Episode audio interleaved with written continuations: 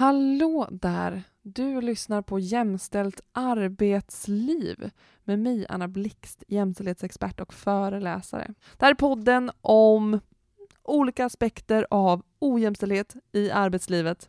Full med tips och råd både till dig som chef men också till dig som är anställd. Och hur vi tillsammans kan göra arbetslivet lite mera jämställt. Varmt välkomna ska ni vara.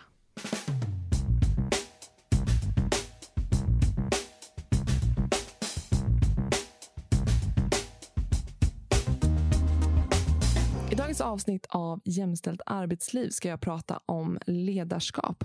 Och närmare bestämt manligt och kvinnligt ledarskap. Och jag kommer inte prata om eh, skillnaderna i hur män och kvinnor leder. För att det är ingen större skillnad på det. Det är eh, mycket större skillnad på till exempel eh, ålder. Så att unga chefer eller ledare eh, är mer självcentrerade vilket framför allt syns hos män. Eh, så, så unga män skiljer sig från övriga. Liksom. Men, men sen i övrigt så med ålder så eh, får man ett större lagfokus. Så från jag till lag. Och jag vet inte om det kanske har att göra med också att män blir kanske chefer vid lägre ålder. Att man inte är lika mogen och att kvinnor blir det lite senare för att kvinnor måste kämpa lite hårdare för att komma dit.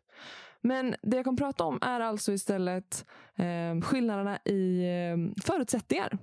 Alltså vilka olika förutsättningar helt enkelt har män och eh, kvinnor i sitt ledarskap. En grej som är eh, viktig att nämna är det här med kompetens. Alltså man skiljer på, på kompetens och hur bra chef någon är. Eh, och organisationen Ledarna gjorde en eh, jättestor undersökning bland sina medlemmar. Och då fann man att både manliga och kvinnliga chefer anser att deras kvinnliga chefskollegor eller kvinnliga chefer i deras omgivning är mer kompetenta än de manliga. Eh, inte bättre chefer, inte bättre på sitt jobb, men de är mer kompetenta. Alltså de har liksom högre kompetens. Och siffror på det. Eh, 94 procent av kvinnliga chefer och 79 procent av manliga chefer anser att eh, egenskapen och kompetent finns i hög eller mycket hög utsträckning bland kvinnliga chefer. Och motsvarande siffra hos eh, män är istället då 28 procent och 43 procent. Så att det är ganska stor skillnad Eh, att man tycker att då de kvinnliga cheferna är väldigt kompetenta. Och det här är då att de får kämpa hårdare, som jag sa innan. Alltså det är högre krav. Liksom. Eh, och en kul take på det här är eh, författaren Thomas Chamorro Premusic som har skrivit boken Why do so many incompetent men become leaders? inom parentes, and how to fix it. Han menar att det främsta skälet till att män är eh, chefer i högre utsträckning än vad kvinnor är, är oförmågan hos människor att skilja på beteenden som visar hög kompetens och beteenden som visar hög, högt självförtroende. Om man kollar då på det här fortsatt då med, med kompetensen eller om man fokuserar på utbildning så har eh, faktiskt chefer inom vård och omsorg högre utbildning än snittchefen. Det var lite förvånande. Absolut. Eh, och sex av tio chefer där har minst tre års högskoleutbildning. Då är, också här, ah, är det högre än snittet? Ja, tydligen. Eh, men störst skillnad där blir då om man jämför med mansdominerade branscher. Där utbildningsnivån bland chefer är väldigt låg istället. Och skillnaden då på, på manliga och kvinnliga chefer generellt så har 68 procent av kvinnliga chefer har en universitetsutbildning på minst tre år. Och tre år är ju, ja, det är väl minimum för att ha en universitetsutbildning. Annars är det en K-utbildning. Men det räknas inte med i den här undersökningen som jag läst från Prevent. Men motsvarande siffra är 35 hos männen. Så det är typ hälften. Vi lever i ett samhälle med utbildningsinflation. Alltså att jättemånga människor utbildar sig för att det finns inte så mycket andra alternativ. Eller så det kommer ju liksom, så fort det blir en, eh, så fort ekonomin blir dålig så, så tar ungdomar, då är det svårt att få jobb så då behöver man plugga istället. Det här leder då till att positioner som man faktiskt inte behöver en utbildning till men för att utbildningsnivån är så hög i Sverige så blir det så här att ah, utbildningar sipprar ner. Så att så här, vi har inte plats att, att anställa fler ekonomiassistenter kanske. Men då blir det någon så sekreterare istället som så här, ah, men då får den här bli sekreterare eh, och ha en utbildning också. För att så här, folk börjar söka dem. För man får inte liksom jobb baserat på sin utbildning. Så då får man söka sig neråt. Och då blir det svinsvårt för de som inte har utbildning. Men spännande då som sagt att endast 35 procent av manliga chefer har en utbildning som är minst tre år.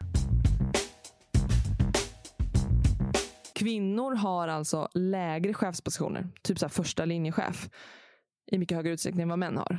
Så, så här, kvinnor har lägre chefspositioner men är bra mycket mer utbildade. Eh, men, men det här med förutsättningarna då som jag skulle fokusera på. Är det väldigt stor skillnad på mansdominerade och kvinnodominerade branscher till exempel? Och just i kvinnodominerade branscher är det där vi har en väldigt hög andel kvinnliga chefer. Generellt sett, oavsett hur stor andel kvinnor det finns, alltså procent, så, så i en bransch. Eh, I staten så finns det 49 procent anställda som är kvinnor.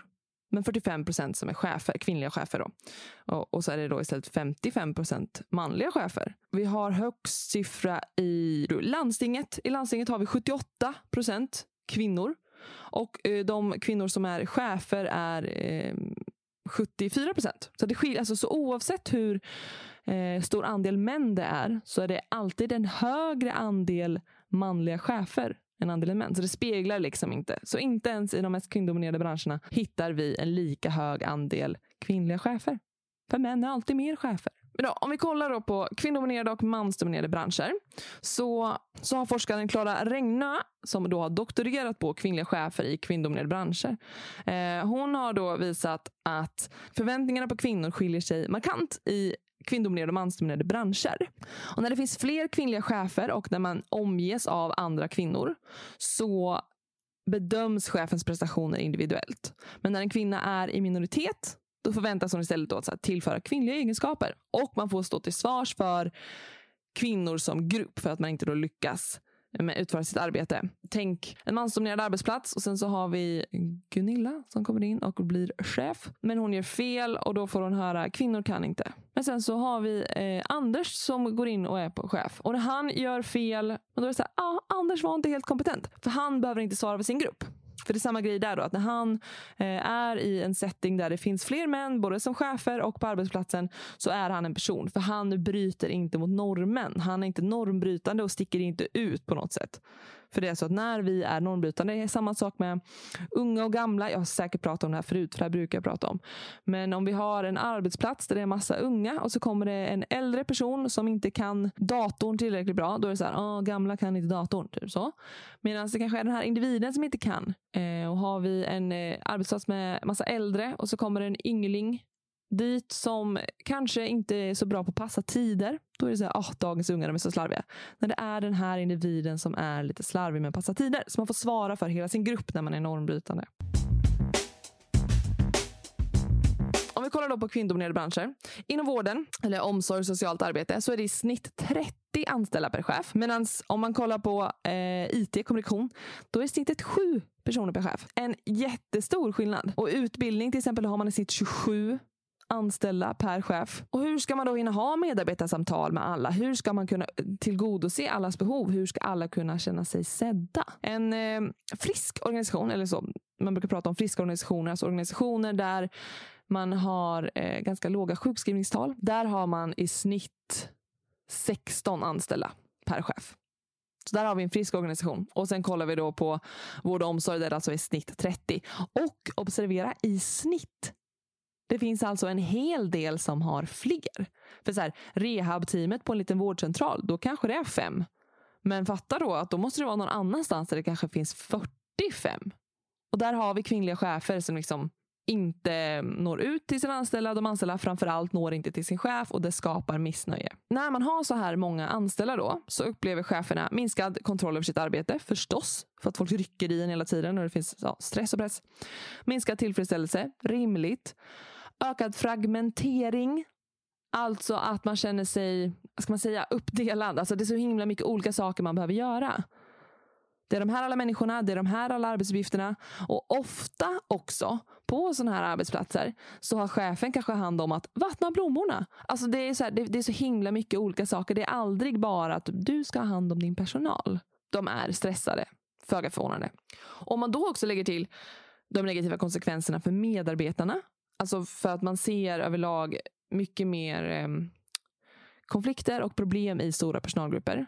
Det är också någonting som slår tillbaka på chefen för att engagemanget minskar hos medarbetarna. Relationen till chefen blir sämre. Man känner sig då mindre sedd som sagt. Eh, och Det här leder till att personalomsättningen ökar. Och Då ska man hela tiden typ skola in en ny eller se till att det kommer någon ny. Och missnöjet med chefen ökar och arbetsmiljön också. Och Jag lärde mig ju nyligen om ett uttryck eh, som jag repeterar här. The glass cliff, alltså glasklippan.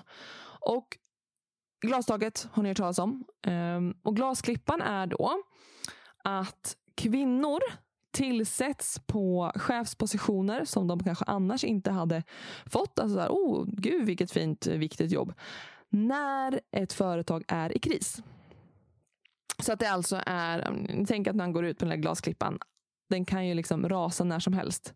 Men att man då får sämre förutsättningar än vad en eh, alltså än vad chefer har haft tidigare.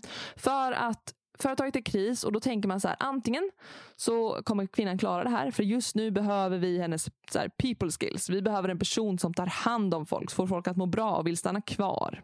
Men om det skulle vara så att hon inte klarar det så är det lugnt. Det är win-win för företaget. Man kan skylla på henne eller så går det bra. Så det är alltså glasklippan. Så där ska man vara observant på som eh, när man får liksom, erbjuds chefsuppdrag, att man har rätt förutsättningar för att kunna sköta sitt jobb. Och om andra, alltså man kan säga, hade, hade någon annan tagit de här, liksom det här jobbet på de här premisserna?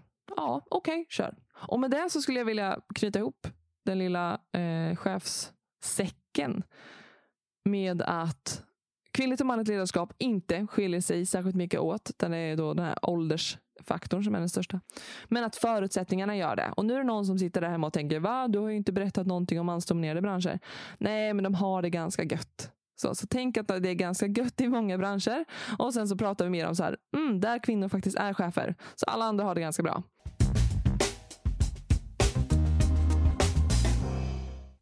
För att du har lyssnat på detta avsnitt och om du har lyssnat denna dag när det släpps så är det imorgon nyårsafton. Så i så fall, gott nytt år lyssnar du om några dagar. Jag önskar dig en eh, god fortsättning och kanske mm, kämpa på med det nya året och med alla nyårslöften. Tack för att ni har lyssnat och om ni har några frågor och funderingar, ni vet allt det där, hör av er, tveka inte. Jag finns på Instagram, jämställt arbetsliv och på mail anablixt.com Ta hand om er och ta hand om varandra. Puss och kram! Det här avsnittet har klippts av Sofia Svandi från Mill Meadow Media.